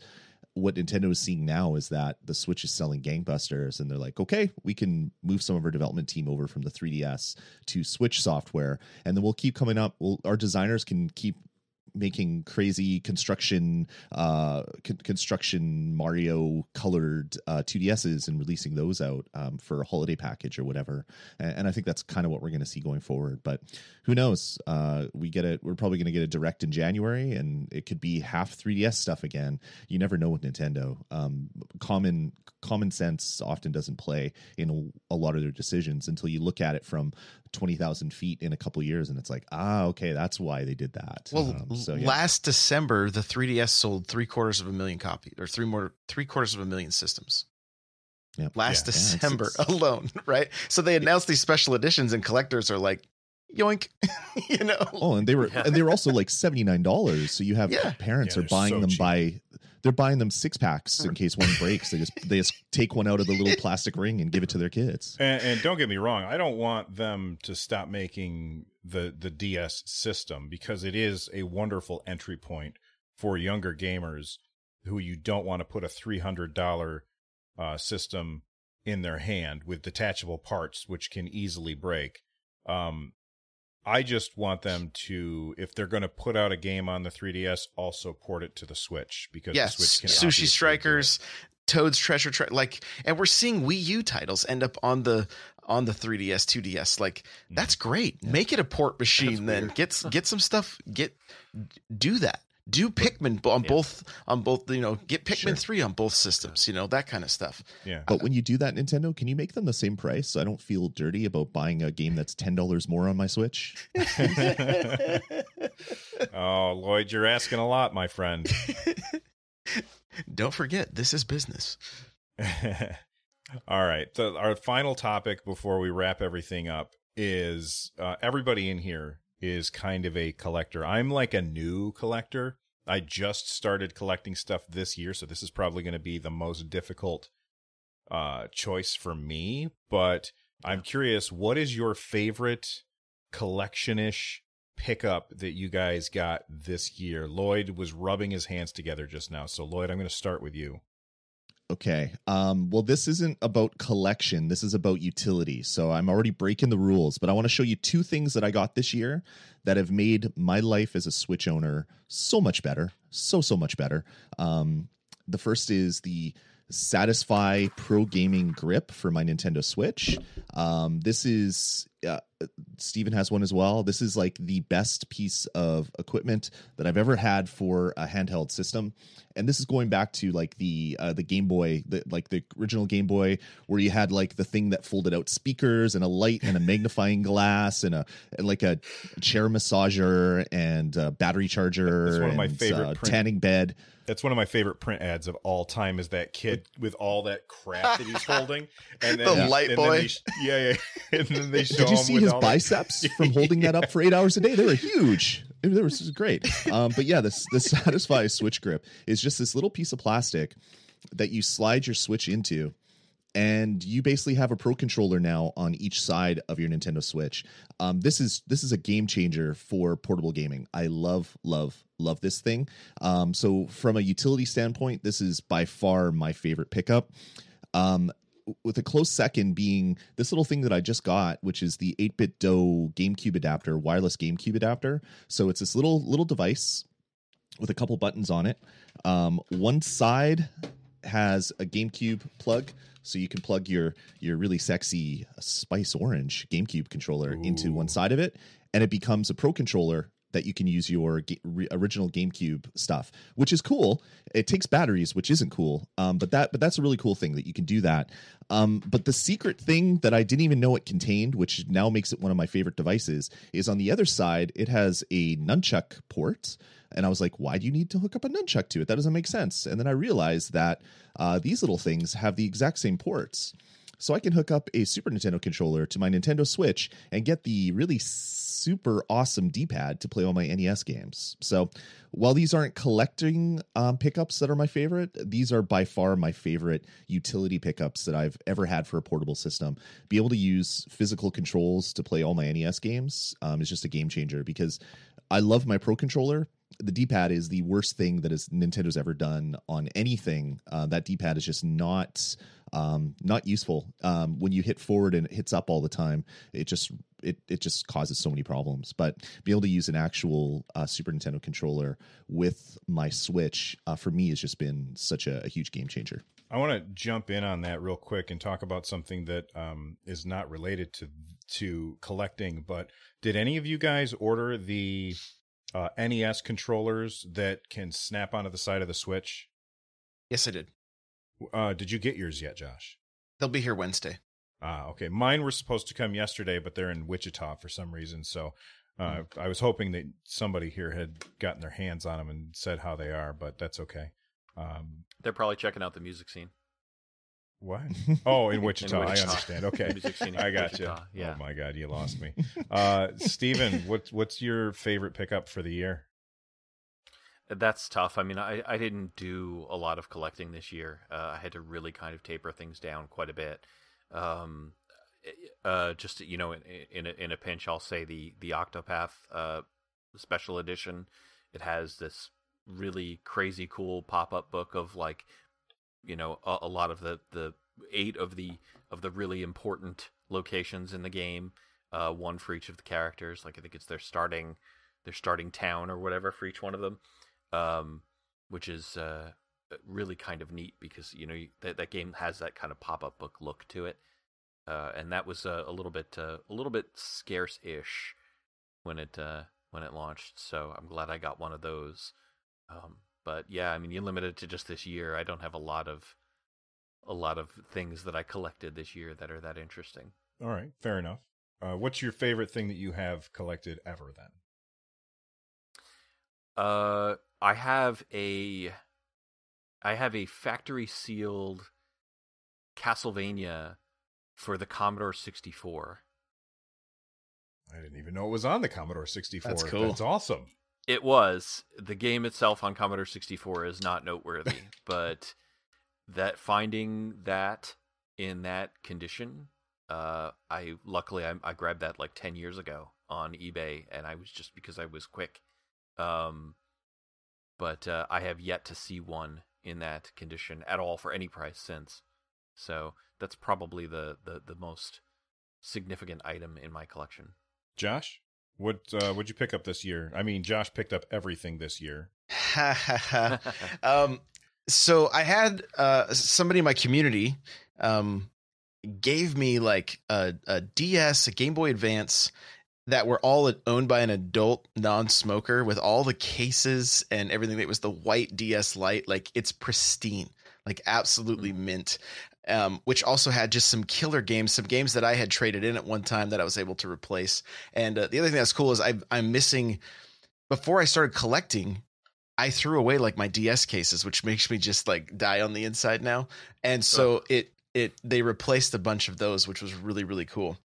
One of the things that I was really stoked about is I got the white Smash 4 controller, which was imported from Japan. And then what I did with the new Smash controller, I swapped the bottoms so that they basically cool. They look like a killer whale right now, you know. So it's Oreo, yeah. So I'm loving that. But probably, which I didn't realize at the time, probably the coolest pickups for me would be one, the Steelbook for Smash, because I now have all three of the official Steelbooks for the Switch, Mario Kart and Xenoblade Chronicles, and then also the Smash Switch, and having the graphics on the dock and the Joy-Cons. Like, seeing that in pictures, I'm like, it's so disappointing. Seeing it in real life, it's actually pretty cool to see. And so pretty excited about that. I've collected retro stuff throughout the year, but nothing really jumps out at me. I had a guy at work recently give me a box that had a PS2 in it, and then it had two copies of Super Mario World for Game Boy Advance. You know, so that was like kind of some little rare, you know, little treasures here and there. I just started collecting stuff this year. When I was a kid, if I wanted to get the new system, I always traded in my stuff, so I never had the old stuff. So this year, I started just picking up stuff here and there, going to shops and shopping on eBay and My favorite pickups for the year so far, I'm not going to grab it off the shelf, but I've got the Virtual Boy back there, which it works, which is insane to me. Free headaches. What's that? So jealous. Oh, enjoy free my headache. Yeah, free headache. And right above my head, you can see there's a Rob the Robot sitting there. I really love that. But probably my favorite was something that I had when I was a kid, because neither of those things I ever had when I was a kid. Same with the TurboGrafx-16 that one of my listeners sent me, which is insane. That's like sitting on the shelf back there. Like, that's all stuff I never had when I was a kid. So that's like aspirational stuff that I wanted. I would see it in the magazines and I'd be like, oh my God, I'm never going to get that. And now I have those. But here's something that I lost when I was a kid. It is Donkey Kong 2. Nice. Love it. Game & Watch. It's Nintendo's original clamshell design. And this works as well. I don't have the batteries in it right now because I don't want the batteries to ruin it because I'm not really playing it. Although I played this in the car when I was a kid so much, and loading it up, like the sounds, I was like, oh my God, those sounds are so good. But this is a fantastic get for me. I was really happy to get this. I probably spent more on it than I should have, even though it's not as expensive as, I don't know. I spent more on this than I did some of the other things, but this is something that I was always upset that I lost when I was a kid. Steven, you just held something up. What was it? Oh, that's the Tiger handheld Simon's Quest, Castlevania Simon's Quest. Oh, that's awesome. Game. It's so awful. Such an awful game. This is actually not bad. I had Mortal Kombat and Street Fighter. You have Mortal Kombat and Street Fighter? Yeah, I believe they were Tiger as well. And they were just, how did you make that into this? I never understood that. But you bought those as a kid and there was like, this is the best thing ever. 5 minutes later. Yeah. This, I feel like, holds up. It's really fun. It's got two screens. You have to climb up to the top screen, go and unlock a lock, and then climb all the way back down, get a key, and do it again 4 times. And it's very, very enjoyable. And then my only thing that I purchased this year in collectibleness, because I'm mostly a digital gamer, was the Night Trap Collector's Edition, which it came with a steel book. It's so cool. And I again, this is a game I wanted to play when I was a kid. My parents said absolutely not. But Night Trap is so fun. And it comes with a VHS tape, for crying out loud, with the original footage on the VHS tape. I can't play it because I don't have a VHS player, but it sits up there on the shelf. And those are called VCRs, Bill. What do you mean? No. A VHS player? Oh. Well, that's what we called them when I was a kid, because we had a Beta and we had a VHS. The Betamax. Yeah, we had a Betamax, and it had the remote control had a wire on it. Oh, those are the best. Clickers. Yeah. Yes. It had a wire on it that went over across the room. I've watched Star Wars more on Betamax than in any other format, I guarantee it. So same with Tron. Widescreen or not widescreen?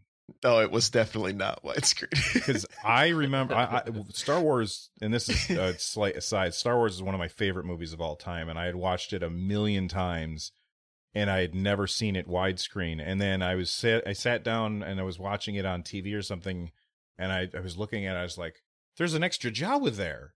Like, there's an extra thing over there. Like, there's all these things that I had never seen before because I'd never seen it in widescreen. And that was the moment, because up until then, I was always like, why would I ever want to watch anything letterboxed where it's black on the top and bottom and the screen is smaller? That was the moment when I understood why people would want to watch things letterboxed so you could see the whole screen back when all of our TVs were 4x3. Yeah. Well... I got one other thing. Okay, go for it. If that's okay. Of course. This is the one cool collectible that I got this year, which I had no idea what it was when it was given to me. Then I did some research, and it's actually really cool. It's this little thing here. It's called Video Game. video game. And this is a family clone. This is a pirate system of the original Famicom. So it has like the Famicom controllers that slide in the side. And I had to trace down where this came from. And it's actually like some crazy Taiwanese pirate system essentially for the Famicom. So this came out right around when the Super Nintendo came out. These systems came out, and it was just called computer game on the back, and it says video game on the front. So they couldn't even get their messaging correct on both sides of the system. So I was like hunting down where this came from and everything, and found out that why it was made or whatever. They actually sold these in North America in like malls. Like you go to a mall kiosk and they'd have like buy the system, comes with 100 games. And that's what it was. It was a Famicom that was essentially just a clone. A Famiclone is what they're called. But that's disappointing cool. Christmas right there is what that is. It is. But even cooler than this is this little game that came with it. And the friend that gave it to me said, "Yeah, we had this thing at the lake, and it had all these games on it, and we don't know what it is. It's like some all-in-one game system." No, it's not an all-in-one game system. It just it has a Famicom slot, so you can't actually put an NES cart in it. So they had no idea. But it comes with this thing called it's all characters that I can't read from another language, and it's called 110 Game, and it has like really really terrible JPEGs on it. I can't play it yet because I need a power adapter, and I know Steven and I have chatted about how to get this thing up and running. I want to see what's on this cartridge, but it's essentially a pirate cart with 110 games, so a multi-cart for Famicom NES and a Famiclone. All stuff that I didn't know existed, and it's stuff that is now part of my collection, and I just love it to death, even though I haven't actually played it yet. So there's some really wacky, crazy stuff out there, folks. Yeah, there is. You reminded me of one thing that I got that was very small and very inconsequential, but I got a Zelda for the Nintendo Disk System. Yeah. Is that Zelda 2? No, no, it's the original. It looks like the art from the first one. Yeah, it's the original one. Yeah. I love the disc. It has like Nintendo embossed on it on the bottom. It's so cool looking. Mm-hmm. So I was really excited to get that as well. And I didn't I didn't even know about the Nintendo Disk System when I was a kid. So like this is crazy to me. I'd never heard of that. Yeah. All right. Well, we've been talking for a very long time. I appreciate you guys hanging out with me. Let's go right back to the beginning and have everybody tell everyone where they can find your stuff. So Josh, why don't you start us off, man? Yeah, it's at N64Josh everywhere, N64Josh.com, Twitter, Twitch, Instagram, Facebook, YouTube, all the places, MySpace, Farmers Only. It's all N64Josh. So and you're the host of the Nintendo Powercast and the Smash Bros. Cast. Awesome. Lloyd and Steven. Lloyd, start first.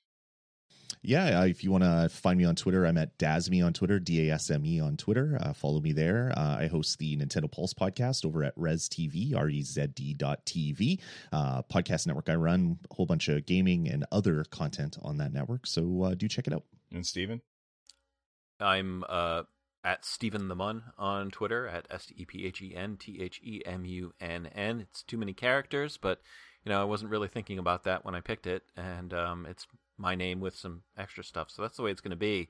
And I co-host these shows with Lloyd on the REZD.TV network. Are you guys like the longest running Nintendo show? I believe so. I think we were the first Nintendo show that was on the iTunes network or the iTunes app, the podcast thing when it first launched. It was like one of the first Nintendo ones. So yeah, I think we've been running the longest, but it had a different name back then. But yeah, it's long time. I'm old. And still going. You can find my stuff at runjumpstomp.com. I host Nintendo Switchcraft. Big thank you to you guys for hanging out with me today and helping us do the holiday episode. So we can take some time off. Thanks for having me. Yeah, thanks for having us, Bill. It's been a lot of fun, like always. All right, we'll see you all next time. Bye-bye. Bye.